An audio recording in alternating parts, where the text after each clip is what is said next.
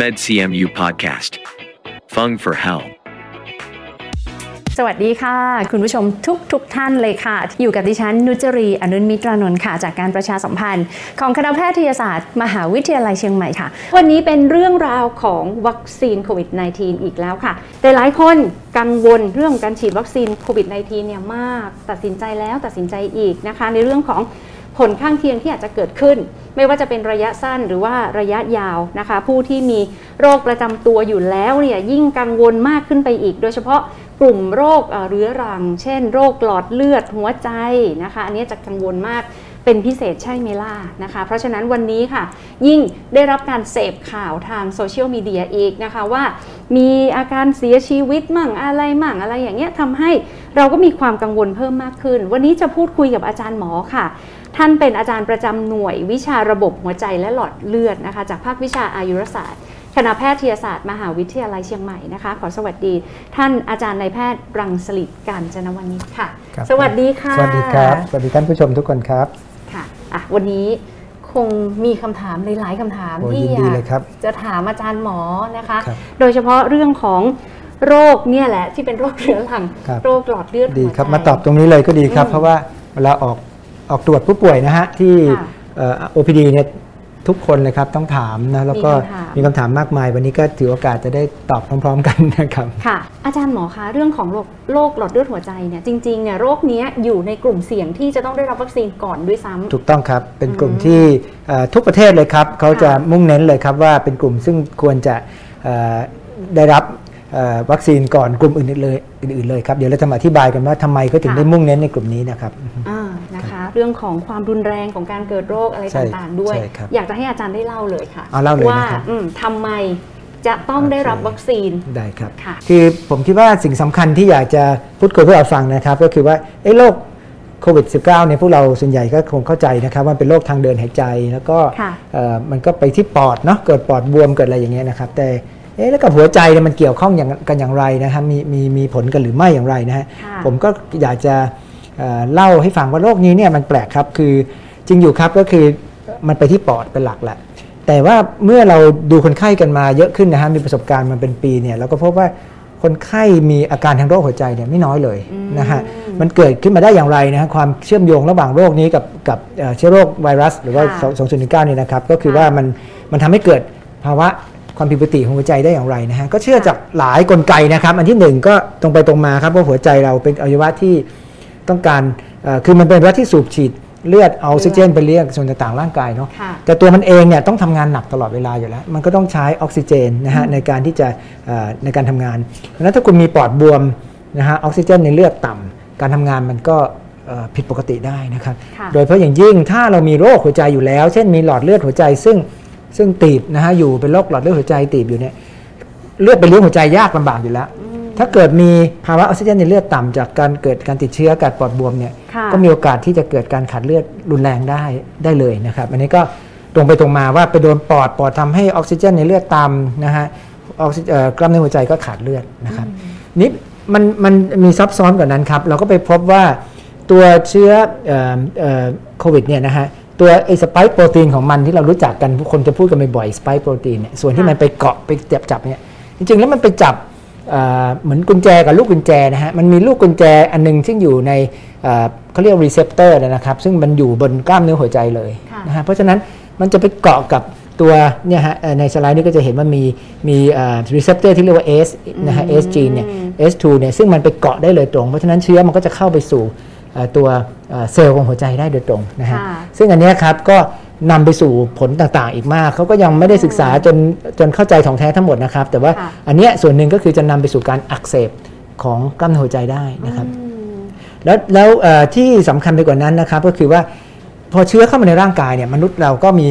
ร่างกายเราก็จะมีการเอ่อตอบสนองโดยการสร้างภูมิต้านทานนะฮะไปกำจัดโรคค่ะแต่เชื้อตัวเนี้ยนะครับมันแปลกมากคือมันไปกระตุ้นทำให้เกิดเอ่อภูมิต้านทานชนิดแบบโอเวอร์ครับคือมันแบบ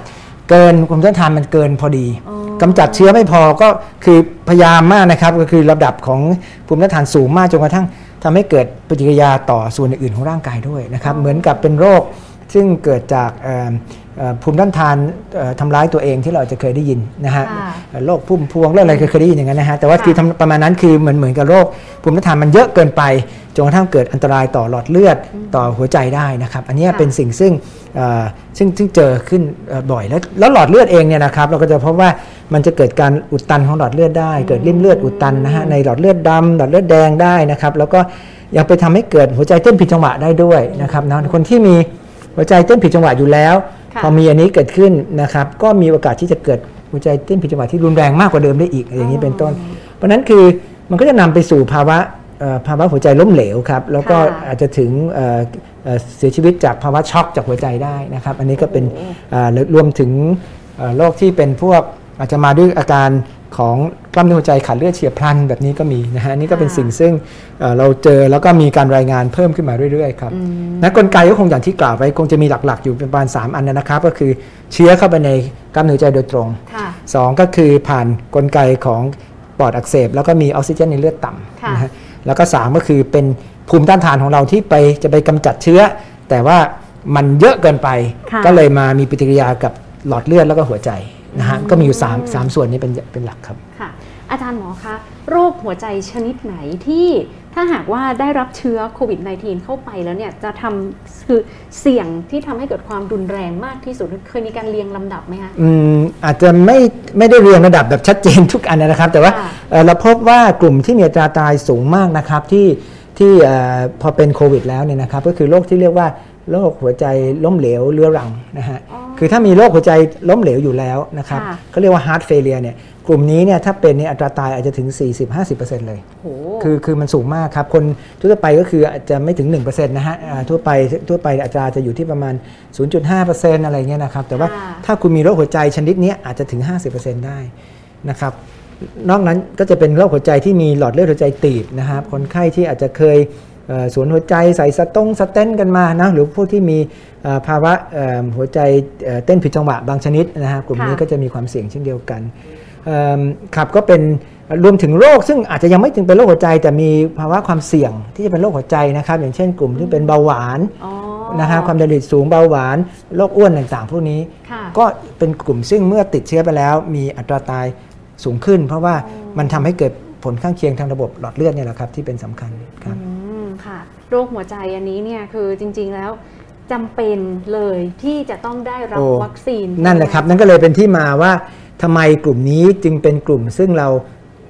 ร้องขอให้มาก่อนเลยต้องนะใช้คำว่าร้องคือขอร้องขอเลยคือ ถ้ามีวัคซีนอยู่แค่เนี้ยนะครับ กลุ่มแรกที่จะเลือกที่แบบกลุ่มแรกเลยมามาก่อนเลย เพราะว่ากลุ่มนี้คือเรากลัวว่า ถ้าติดขึ้นไปแล้วเนี่ยเอ่อการที่จะมีอาการหนักหรือซุด แล้วก็ถึงกับเสียชีวิตเนี่ยมันมากกว่ากลุ่มอื่นครับ ถ้าเป็นคนหนุ่มคนสาวนะครับ แล้วก็แข็งแรงเนี่ยส่วนใหญ่ก็อาจจะมีแค่อาการไข้หวัดกันอะไรนิดๆหน่อยๆแล้วก็หายไปไม่เป็นไร เราก็อาจจะไม่ได้เป็นกลุ่มที่เราให้ความสำคัญเป็นอันดับต้นค่ะแต่กลุ่มนี้แหละครับที่มีโรคเรื้อรัง7 7ประเภทนะฮะเราคงเคยได้ยินเช่นโรคปอดนะฮะปอดเรื้อรังพวกที่สูบบุหรี่มานานอะไรต่างๆพวกนี้นะฮะ โรคหัวใจนะครับนะแล้วก็มีเบาหวานนะฮะโรคไตนะฮะมีโรคหลอดเลือดสมอง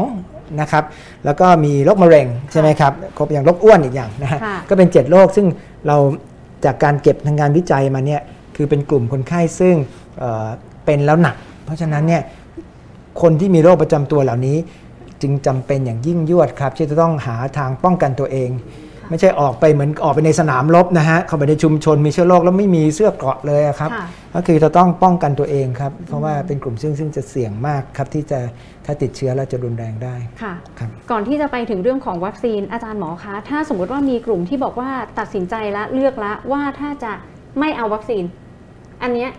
ความเสี่ยงมันจะ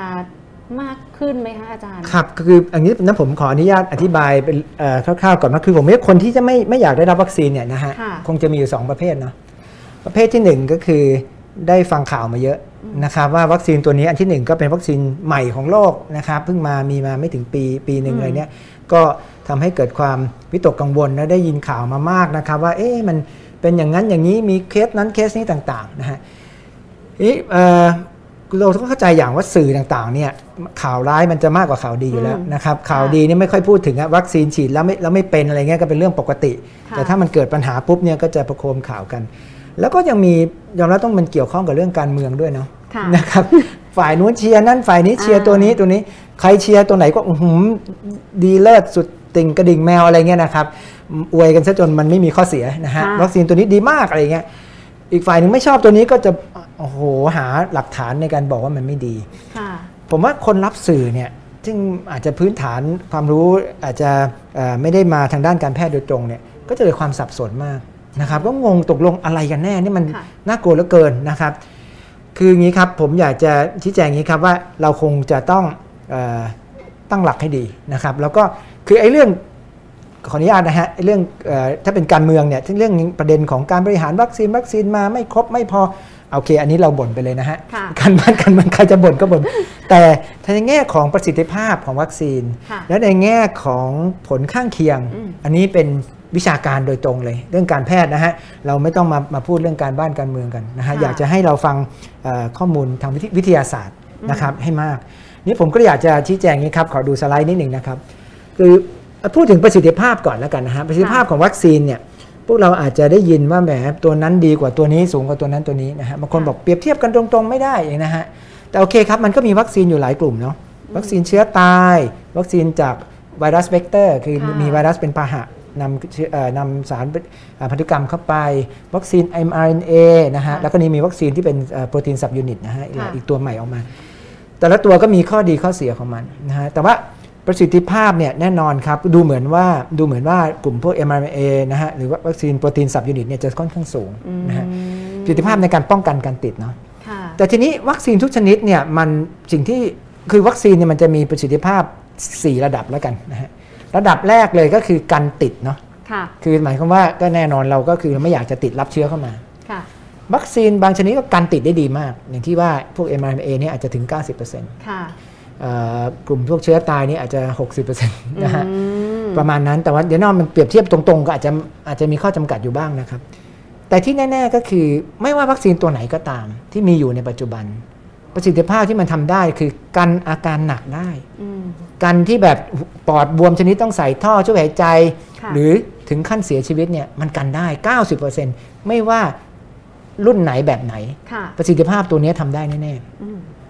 แล้วถ้าเกิดเราฉีดในจำนวนที่มากพอในประชากรมากพอ เราก็จะเกิดภูมิคุ้มกันหมู่เราก็เรียกว่ากันหมู่ด้วยเพราะฉะนั้นก็มีการติดกันหนักการตายแล้วก็กันหมู่นะครับเพราะฉะนั้นคือถ้าเกิดเราเอิ่มถ้าเรามองวัคซีนทั่วไปก็คือมันสามารถทำในระดับของการหนักการตายได้ทั้งสิ้นนั้นก็คือเราก็ต้องยอมรับสภาพอย่างหนึ่งนะคะในเรื่องประสิทธิภาพก็คือว่าเราอาจจะไม่บางครั้งเราอาจจะไม่มีตัวเลือกมากค่ะนะครับเพราะฉะนั้นผมก็คิดว่าเราเราสู้เราเอ่อมี ปกป้องตัวเองให้ไม่ให้หนักไม่ให้ตายเนี่ยสำคัญ ยิ่งถ้าเรามีโรคประจำตัวอยู่เนี่ยอืมเราจะโอ้โหออกไปแบบเอ่อละโอกาสที่เดี๋ยวจะมีระบาดระลอก4ระลอก 5 หรือเปล่า เชื้อเอ่อสายพันธุ์นู้นสายพันธุ์นี้กำลังจะมาเนี่ยใช่แล้วเราไม่มีอะไรป้องกันตัวเองเลย แล้วเราจะไปเสี่ยงดวงเนี่ยฮะผมค่ะคิดว่าอันนี้ก็นะครับอยากจะให้พิจารณาที่นี่เรื่องของการเหตุผลที่ผมบอกว่าคนที่ไม่ฉีดวัคซีนเนี่ยมีสองอย่างคือหนึ่งค่ะกลัวผลผข้างลข้างเคีเคียยงงที่นะฮะเกิดขึ้นนะฮะ กลุ่มนี้เนี่ยผมก็อยากจะพูดอย่างนี้ครับว่า อันนี้ผมยกตัวอย่างยาของโรคหัวใจเนาะค่ะที่คุณคุณหมอจ่ายให้พวกเราคุณเอ่อคนไข้ที่เป็นโรคหัวใจทั้งหลายทานอยู่เนี่ยนะฮะอ่ายกตัวอย่างอย่างยาลดไขมันค่ะก็กินกันอยู่ทุกวันนะครับ ถามว่าทำไมต้องกินอ๋อก็มันลดไขมันแล้วมันช่วยทำให้หลอดเลือดเนี่ยไม่ไม่อุดตันค่ะป้องกันการเกิดกล้ามเนื้อหัวใจตาย ลดอัตราตายได้อืมเราทุกคนก็หมอทุกคนเห็นไขมันสูงมีโรคหัวใจที่ต้องให้อยู่แล้วร้อยเปอร์เซ็นต์ครับค่ะแล้วถามว่ายาตัวนี้ ไม่มีผลข้างเคียงเลยหรือเปล่า มันก็ไม่ใช่ใช่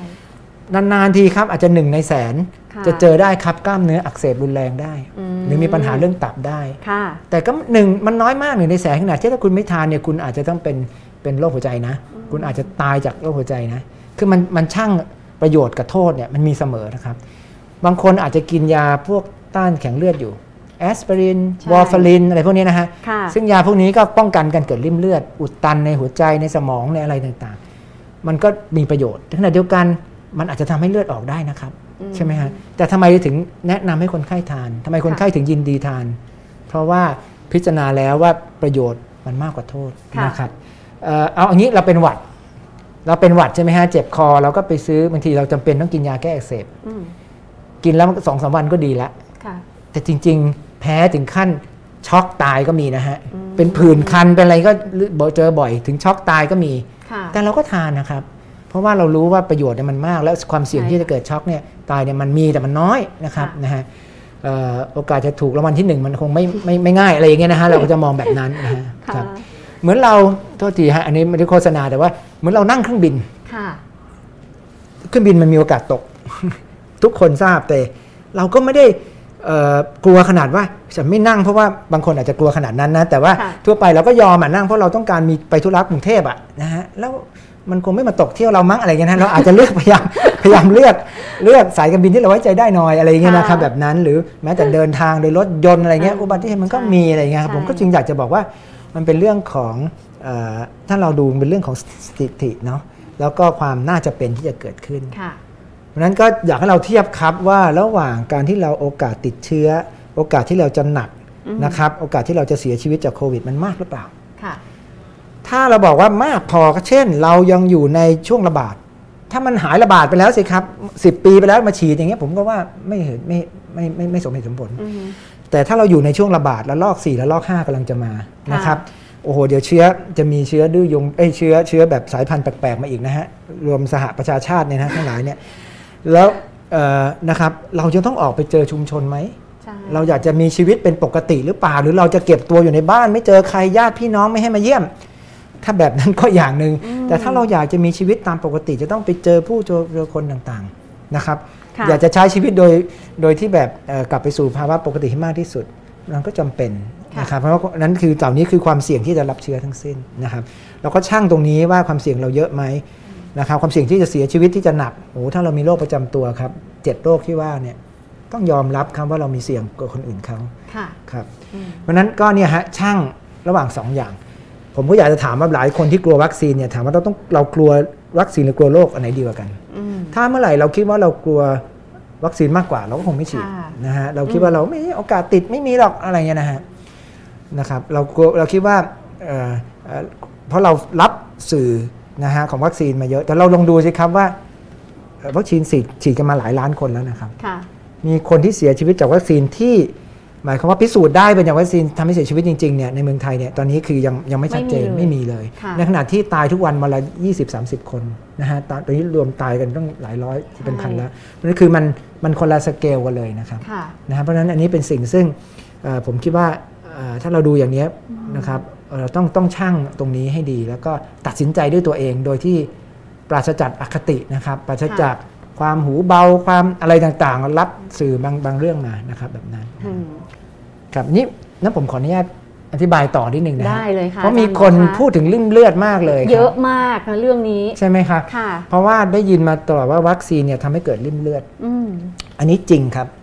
วัคซีนเนี่ยมีผลข้างเคียงหนึ่งว่ามันไปเจอว่าทำให้เกิดริ่มเลือดอุดตันในค่ะหลอดหลอดเลือดดำนะฮะค่ะนี่หลอดเลือดดำบางทีที่น่ากลัวคือหลอดเลือดดำในสมองอืใช่ไหมครับ มีอาการเอ่ออ่อนแรงมีอะไรต่างๆขึ้นมาได้นะครับปวดศีรษะต่างได้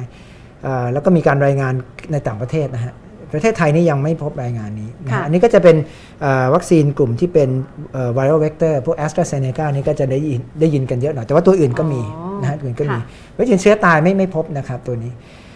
ทีนี้จะอันนี้คือกราฟที่แสดงผมอาจขออนุญาตเอ่อเอ่อเอ่อขออนุญาตนิดหนึ่งเพื่อนตัวตัวนี้อาจจะดูยากนิดหนึ่งแต่ว่าเป็นอัตราส่วนในการเกิดต่อล้านฮะมต่อล้านประชากรค่ะแอสตราเซเนกาฉีดไปล้านคนเนี่ยโอกาสเป็นประมาณ 5 คน ไอ้โรคที่ว่าเนี่ยโอ้หลอดเลือดริ่มเลือดเนี่ยนะฮะค่ะห้าในล้านนะฮะคือมันไม่ใช่มันมันไม่ใช่เป็นศูนย์อะนะเราต้องยอมรับว่ามันไม่ได้เป็นศูนย์ค่ะมันมีความเสี่ยงอยู่แต่ 5 ในล้าน ในขณะถ้าคุณเป็นโควิดโควิดเองเมื่อกี้ได้ยินที่ผมพยายามอธิบายตั้งแต่ต้นนะครับ ว่าโควิดมันไม่ใช่โรคที่เจอแต่ปอดอย่างเดียวค่ะมันทำให้เกิดการอักเสบอย่างรุนแรงของหลอดเลือดแล้วก็หัวใจด้วยเกิดริ่มเลือดอย่างมากเลยอืมโอกาสเกิดมัน 40 39ถึง40 ต่อต่อล้านอืมค่ะคือมันต่างกันเกือบ 10 เท่าครับค่ะนะครับแปลว่าถ้าเราจะกลัวริ่มเลือด ให้กลัวโควิดครับ ไม่ใช่กลัววัคซีน เพราะมันต่างกันเป็น 10 เท่าอืมคือเราใช่ฉีดวัคซีนเนี่ยเราเสี่ยงการเกิดริ่มเลือด 5 ในล้าน แต่ถ้าเราไม่ฉีดวัคซีน ถ้าเรากลัวริ่มเลือดเราจะเกิดประมาณ 40 ในล้านค่ะเนี่ยครับก็เลยต้องต้องเอ่อเอ่อดูข้อมูลความจริงเป็นแบบนี้ค่ะนะครับอืมอะอันนี้เป็นข้อมูลจริงนะที่อาจารครัย์บนำมาเล่าให้กับพวกเราฟังเนี่ยอันเนี้ยถ้าจะแชร์ให้แชร์อันเนี้ยใช่ครับ อันนี้อันนี้ก็คือเป็นเป็นงานศึกษามาจากค่ะเอ่อที่เป็นเอ่อเชื่อถือได้นะครับ แล้วก็เป็นเป็นการรวบรวมสถิติจากทั้งโลกครับผมค่ะ อาจารย์หมอคะ แต่ว่าที่บ้านเราตอนนี้มีวัคซีนอยู่ 2 ชนิดครับผม ค่ะ ก็คือซีโนแวคกับแอสตราเซเนกาครับผม นะคะ แล้วก็เลยมีคำถามเกิดขึ้นว่า ระหว่าง 2 วัคซีน 2 ตัวเนี่ย คนที่เป็นเอ่อโรคหลอดเลือดหัวใจเนี่ย ครับ เขาควรจะฉีด อันไหนดีอืมครับอะอันนี้คำถามแรกนะะได้ครับผมและคำถามที่ 2 ก็คือว่าถ้าหากว่าแอสตราเซเนกาเนี่ยยังไม่มาถึง เขาควรจะฉีดซีโนแวคได้ไหมปลอดถ้าภัยเป็นโรคได้หลไหมอดเลือดหัวใจอืมอ่าครับปลอผดมภัยมากน้อยคืออย่างนี้ครับแไหก็อยากจะบอกโดยภาพรวมก่อนว่า คนที่มีโรคหัวใจนะฮะเอ่อกับคนที่ไม่มีโรคหัวใจเนี่ยผลข้างเคียงที่เกิดขึ้นกับวัคซีนเนี่ยไม่ได้แตกต่างกันอ๋ออันนะอันที่หนึ่งนะครับก็คือค่ะไม่ได้มีการศึกษาที่แสดงชี้ว่าเอ่อโอ้ถ้ามีโรค ร้ายแรงอยู่เนี่ยหรือมีโรคเท่าทีมีโรคประจำตัวอยู่เนี่ยค่ะฉีดแล้วจะอันตรายกว่ากลุ่มที่ไม่มีโรคอืมอันนี้ไม่มีนะครับ มีแต่ว่าถ้าติดเชื้อรุนแรงกว่าใช่ค่ะแต่การฉีดวัคซีนไม่ได้มีเอ่อความเสี่ยงสูงกว่าคนทั่วไป คือค่ะระดับความสูงความเสี่ยงเนี่ยเท่าเท่าๆกันนะฮะเท่าเท่าๆกันเอิ่มเอาพูดกันตรงๆนะฮะผมคิดว่าเอ่อถ้าถามคำว่าความปลอดภัยเลยนะฮะจริงๆแล้วเนี่ยเซนแฟกซ์เนี่ย ผลข้างเคียงเอ่อค่อนข้างจะต่ำนะครับอืมเพราะว่าปวดเมื่อยเป็นไข้อะไรต่างๆเนี่ยไม่มีเรื่องของการรายงานเรื่องของริ่มเลือดต่างๆนี่ก็แทบจะไม่มีเลยนะฮะเพราะฉะนั้นก็เอ่อแต่ถ้าถ้าพูดถึงประสิทธิภาพก็ก็อีกเรื่องหนึงนะค่ะผู้ดูสิภาพก็มันก็คงอาจจะด้อยไปกว่าตัวอื่นค่ะนะฮะในแง่ของการติดนะฮะแต่การหนักการตายเนี่ยมันได้อยู่แล้วได้นะเพราะฉะนั้นก็คือมันก็คงจะเอ่อคือเอาเป็นว่ามันไม่ได้ต่างกับ คนที่ไม่เป็นโรคหัวใจนะค่ะฮะคนไม่เป็นหัวใจกับไม่เป็นหัวใจเนี่ยวัคซีนก็ก็เท่ากันเท่ากัน ถามว่าต้องฉีดตัวไหนผมคิดว่าอย่างนี้ครับเอ่อคงไม่เกี่ยวกับโรคที่เป็น แต่ถ้าจะตามหลักแล้วเนี่ยนะครับ โดยค่ะตามหลักแล้วจริงๆเนี่ยก็คือแอสตราเซเนกาเนี่ยก็จะแนะนำในผู้ที่มีผู้สูงอายุผู้สูงอายุ เพราะว่าเราพบว่าเอ่อประโยชน์เมื่อเทียบกับโทษเนี่ยผู้สูงอายุเนี่ยมันเห็นชัดเจนกว่า ในกลุ่มที่อายุน้อยเนี่ย นะครับความเสี่ยงของการรุนแรงเป็นโรคก็น้อย และความเสี่ยงจากการเกิดไอ้พวกริ่มเลือดเนี่ยมันจะดูสูงกว่าคนสูงอายุสักนิดหนึ่งเขาก็เลยบอกว่าแอสตราเซเนกาในคนอายุน้อยเนี่ยไม่ค่อยสมควรนะค่ะนะฮะอายุน้อยๆมากๆเนี่ยต่ำกว่า 30 ปีอะไรเงี้ยอย่าไปฉีดนะนะฮะให้เอ่อให้อายุเยอะๆดีกว่ามันดูเหมือนว่าเราก็อยากจะเก็บตัวนี้ไว้สำหรับคนสูงอายุสูงอายุครับส่วน s i n o v a c เนี่ยเอ่อต้องบอกอย่างนี้ครับงานวิจัยเนี่ยในผู้ป่วยอายุเกิน 60 ปีเนี่ยเริ่มมีแต่ว่ามันไม่ได้แบบ กว้างขวางมาก เพราะฉะนั้นโดยที่ผ่านมาแต่ก่อนเนี่ยเราก็ไม่ค่อยไปแนะนำเท่าไหร่ค่ะแต่ในช่วงหลังมันก็เริ่มมีมากขึ้นนะฮะมีงานวิจัยเขาเรียกว่าเฟสสองนะฮะออกมาเนี่ยกำลังทำเฟสสามติดตามมาเรื่อยๆในผู้ป่วยสูงอายุเนี่ยก็ค่ะเริ่มจะเริ่มมีข้อมูลอืมเพราะฉะนั้นก็ถามว่าฉีดได้ไหมได้ แล้วตอนนี้เพลินทางกระทรวงสาธารณสุขก็ออกมาเป็นมาตรการว่าสามารถจะฉีดได้นะครับอืมในคนสูงอายุด้วยค่ะด้วยเหตุผลทางวิชาการว่า อันที่หนึ่งเหตุผลทางวิชาการนะครับว่าค่ะ เอ่อเพราะว่าเริ่มมีข้อมูลว่าสามารถจะฉีดได้โดยไม่มีปัญหาค่ะนะครับจริงๆ มันก็ไม่ควรจะมีปัญหาไปกว่าอายุน้อยหรอกครับมันก็คงจะก็เหมือนๆกันอยู่แล้ว แต่ว่าเราต้องการหลักฐานที่มันชัดเจนอืมก็เริ่มเก็บมาเรื่อยๆ ก็เริ่มเริ่มอย่างนั้น แล้วก็แน่นอนครับ ผมก็พวกเราคงยอมรับความจริงว่าบางทีวัคซีนมันอาจจะขาดช่วงบางตัวอ่าเพราะฉะนั้นถ้าเราไปรอรีรอบางตัวก็จะทำให้ไม่ได้รับการฉีดเลยเขาก็เลยปลดล็อกตรงนี้ซะว่าอ่าตัวไหนก็ก็โอเค ผมเองก็ ก็คิดว่ายอมรับได้นะมาตรการเนี้ยนะครับ คือโดยถ้าดูวิจารณ์กันตรงๆ ผมเองก็ไม่ได้โปรอะไรเป็นพิเศษ แต่ผมก็ดูวิจารณ์ตรงๆ ด้วยหลักฐานทางวิทยาศาสตร์ค่ะผมก็คิดว่ายอมรับได้นะครับ คือ s ซ n o v a c เนี่ยอ่าอายุเกิน 60 ก็โอเคนะฮะก็โอเคอืมครับค่ะต้องเตรียมตัวยังไงคะอาจารย์หมอคะโดยเฉพาะในผู้ป่วยโรคหัวใจ บางคนเนี่ย มียาพวกที่เป็นยาอืมต้านครับเกล็ดเลือดใช่ไหมคะครับแล้วก็ผมพวกยาอ่าต้านการแข็งตัวของเลือดอย่างเงี้ยใช่ครับอันนี้ต้องต้องงดไหมคะหรือว่ามันจะมีอืมเอฟเฟกต์อะไรกับยาพวกนี้ไหมคะอาครัจาบรผมย์มันจะมีการแชร์กันมาเยอะเหมือนกันนะครับ ผมก็ค่ะเห็นเรื่องที่เอ่อจะเห็นว่ามีการแชร์ว่าเนี่ยถ้าทานยาเอ่อพวกนี้อยู่เนี่ยห้ามห้ามฉีดอะไรเงี้ยนะครับค่ะผมผมเคยเห็นเนาะแล้วซึ่งเราก็ทักท้วงไปว่าเอ๊ะไม่ใช่นะครับนะเพราะว่าเอ่อจริง ๆ แล้วยากลุ่มนี้เนี่ยเอ่อเป็นยาซึ่งเอ่อ ถามว่าทำไมเขาถึงมีความกังวลนะฮะในบางคนค่ะบอกว่าเอ้ยระวังนะการฉีดอะไรเงี้ยเราตอนที่เราไปจะไปอ่าฉีดวัคซีนเนี่ยเราต้องแจ้งเขานะครับ ว่าเรามีโรคประจำตัวหรือเรากินยาอะไรอยู่เราต้องแจ้งนะฮะค่ะคือยาพวกนี้เนี่ยก็มีความกังวลอันเดียวครับ เพราะว่าเราฉีดยาวัคซีนเนี่ยมันฉีดเข้ากล้าม เพราะฉะนั้นก็กลัวว่าปักเข็มเข้าไปแล้วมันจะเลือดออก อืมอืมกลัวว่าจะเป็นก้อนเลือดจำเลือดอะไรเงี้ยนะอืมเพราะว่าอย่างคนกินค่ะวาฟารินเนี่ยคุณหมอก็มักจะบอกว่า เนี่ยนะ คุณระวังนะ อย่าไปฉีดยาเข้ากล้ามนะอะไรอย่างเงี้ยนะแต่ไอ้วัคซีนนะคะ เข็มมันจิ้วเดียว เข็มเบอร์ 23 24 เล็กมากครับค่ะฉีดจะไม่รู้สึกเลยนะฮะไม่ไม่รู้รู้สึสึกกเลยมันใช่เล็กมาก แล้วก็ฉีดเสร็จก็โอเค อาจจะกดนานกว่าคนอื่นเขานิดนึง แค่นั้นเองครับ เพราะฉะนั้นยาคนที่กินยาเหล่านี้เนี่ยไม่ต้องหยุดเลยครับอ๋อแต่อาจจะดูนิดหนึ่งครับ สมมติว่ากินวาฟารินอยู่เนี่ยยาฟารินยาต้านเกล็ดเลือดนะฮะ คนที่บางคนหัวใจห้องบนเต้นพริ้วเนี่ยค่ะคุณหมอให้เพราะว่ามันจะเกิดริ่มเลือดในหัวใจอืมนะครับบัตรเอ่อเลือดมันจะเหนียวไปเนี่ยก็ทำให้มันเอ่อจางนิดนึงเนี่ยนะฮะมันมีระดับยาครับอยู่ คือการแข็งตัวของเลือดเขาเรียกว่าค่า INR ค่ะค่า INR เนี่ยมันจะต้องอยู่ระหว่าง2ถึง3เท่า ถ้าเกิดว่าวันนั้นมีเพิ่งมีการปรับยาใหม่ ๆ แล้วก็เกิดค่ามันกระโดดขึ้นไป หรือว่าเราเกิดกินผิดหรือว่าอะไรก็ตามหรือมีมีปฏิกิริยากับยาอื่น ๆ ขึ้นมาแล้วค่ามันขึ้นไป4ไป5เนี่ยนะฮะอ๋อ การโดนเข็มเข้าไปเนี่ยก็อาจจะทำให้มีจำเลือดได้นะอ๋อเพราะฉะนั้นก็อาจจะอาจจะดูให้แน่ใจว่าค่ะค่าสุดท้ายของเราเนี่ยมันโอเคนะแล้วคุณหมอไม่ได้มีปรับยงปรับยาเหล่านี้ ค่ะค่าอยู่ระหว่าง2-3เนี่ยโอเคเลยครับ เข็มมันเล็กมากครับอืมกดนานอีกนิดนึงค่ะนะครับอาจารย์คะถ้าอย่างอย่างเงี้ยอย่างที่อาจารย์หมอบอกเนี่ยสมมุติว่าสุดท้ายแล้วคือ คือเท่าที่จำความได้เราไปเจอหมอตั้งแต่ประมาณเดือนที่แล้วแล้วอะครับผมมันจะต้องไปตรวจค่าหรือว่าไปตรวจภูมิอะไรใหม่ไหมคะไม่ต้องครับไม่ต้องก็ถือว่าถ้าครั้งครั้งก่อนเนี่ยมันอยู่ในเกณฑ์แล้วก็ไม่มีการปรับยาอีกแล้วนะครับครั้งนั้นคุณหมอบอกกินขนาดเดิม นะครับ อันนี้ก็ถือว่าโอเคครับ ไม่ต้องไปเจาะ ไม่ต้องไปเจาะเฉพาะที่จะมาฉีดวัคซีนไม่ไม่จำเป็นครับผมค่ะครับผมแล้วก็ในกลุ่มของเอ่อผู้ป่วยโรคหัวใจที่อายุเยอะๆอะค่ะอาจารย์หครัมบอผมคะอาจจะเป็นรวมถึงคนที่เขาติดเตียงด้วยนะคะ อายุ 70 80 90 ไปแล้วเนี่ยที่อยู่แต่บ้านไม่ได้ไปไหนเลยเนี่ยอันนี้ควรจะพามาฉีดไหมคะอาจารย์โอเคครับ ต้องถามว่าผู้ป่วยเอ่อคุณปู่คุณย่าท่านนั้นนะฮะคุณตาคุณยายเนี่ยเอ่อได้เจอลูกหลานไหมนะฮะค่ะได้สัมผัสกับลูกหลานหรือเปล่า นะครับ เพราะว่าท่านไม่ได้ออกไปไหนแต่ลูกหลานออกอะลูกหลานอาจจะเอาเชื้อไปให้ท่านหรือเปล่าอ๋อตรงนี้แหละครับ คือถ้าถ้าที่ว่าท่านไม่ได้เจอใครเลยนะครับ ก็ก็มีโอกาสติดเชื้อนะฮะค่ะก็อาจจะปลอดภัยนะครับ แต่ผมว่ายากนะครับ คนไทยเราก็นะครับไปเยี่ยมเยียนกันบ่อยๆ ไปอะไรกันบ่อยๆนะครับค่ะถามว่าล้างมือกันดีไหมทุกครั้งแหมทิ้งระยะห่างเจอกันก็อยากกอดกันอยากอะไรใช่ผมว่ายากนะครับ เราก็อาจจะเอ่อเอ่อ ยังไงล่ะ เราก็ไม่อยากจะไปทำร้ายท่านเนาะโดยการเอาเชื้อโรคไปติดท่าน เราเองท่านบอกเอ้ยเราก็ฉีดวัคซีนเต็มที่แล้วนะครับเราก็คงไม่เอาเชื้อไปให้ท่านละกระมังนะครับอะก็อาจจะเป็นทางหนึ่งในการป้องกันท่านค่ะแต่ว่ามีคนอื่นอีกไหมเลยไหมเนี่ยนะครับผมผมมองว่าเอ่อถ้าเป็นไปได้ก็ ก็น่าจะฉีดนะฮะถ้ามีโอกาสเจอคนอยู่นะครับถ้ามีโอกาสเจอคนอยู่ สุดท้ายนี้อยากจะให้อาจารย์หมอได้ฝากถึงคุณผู้ชมที่ติดตามรับชมอยู่ด้วยกันตอนนี้ค่ะรวมถึงคนที่กลับมาชมย้อนหลังด้วยอาจารย์หมอคะครับก็พวกเราอยู่ในสถานการณ์ที่ค่อนข้างจะอึดอัดนะครับมาเป็นปีแล้วนะครับ แล้วก็ผมก็อยากจะอวยพรให้พวกเราปลอดภัยปลอดโรคนะครับ แล้วก็ขอแสดงความเอ่ออยากให้กำลังใจพวกเราทุกคนนะครับ แล้วก็ถ้าเกิดเรามีโรคประจำตัวอยู่โดยเฉพาะเนี่ยนะครับเอ่อ คนทั่วไปด้วยแล้วคนมีโรคประจำตัวอยู่ด้วยนะครับ ก็อยากจะให้พวกเราศึกษาเอ่อ